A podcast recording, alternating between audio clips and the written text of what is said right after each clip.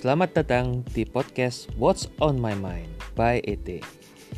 Di podcast ini saya akan membahas tentang multi level marketing, bisnis, etika bisnis, retail bisnis, CRM, team building, mindset, dan inovasi, motivasi, penjualan, psikologi, keuangan, dan pasar modal beberapa ebook yang saya tulis yang akan saya sharingkan di episode yakni Script Merekrut Member.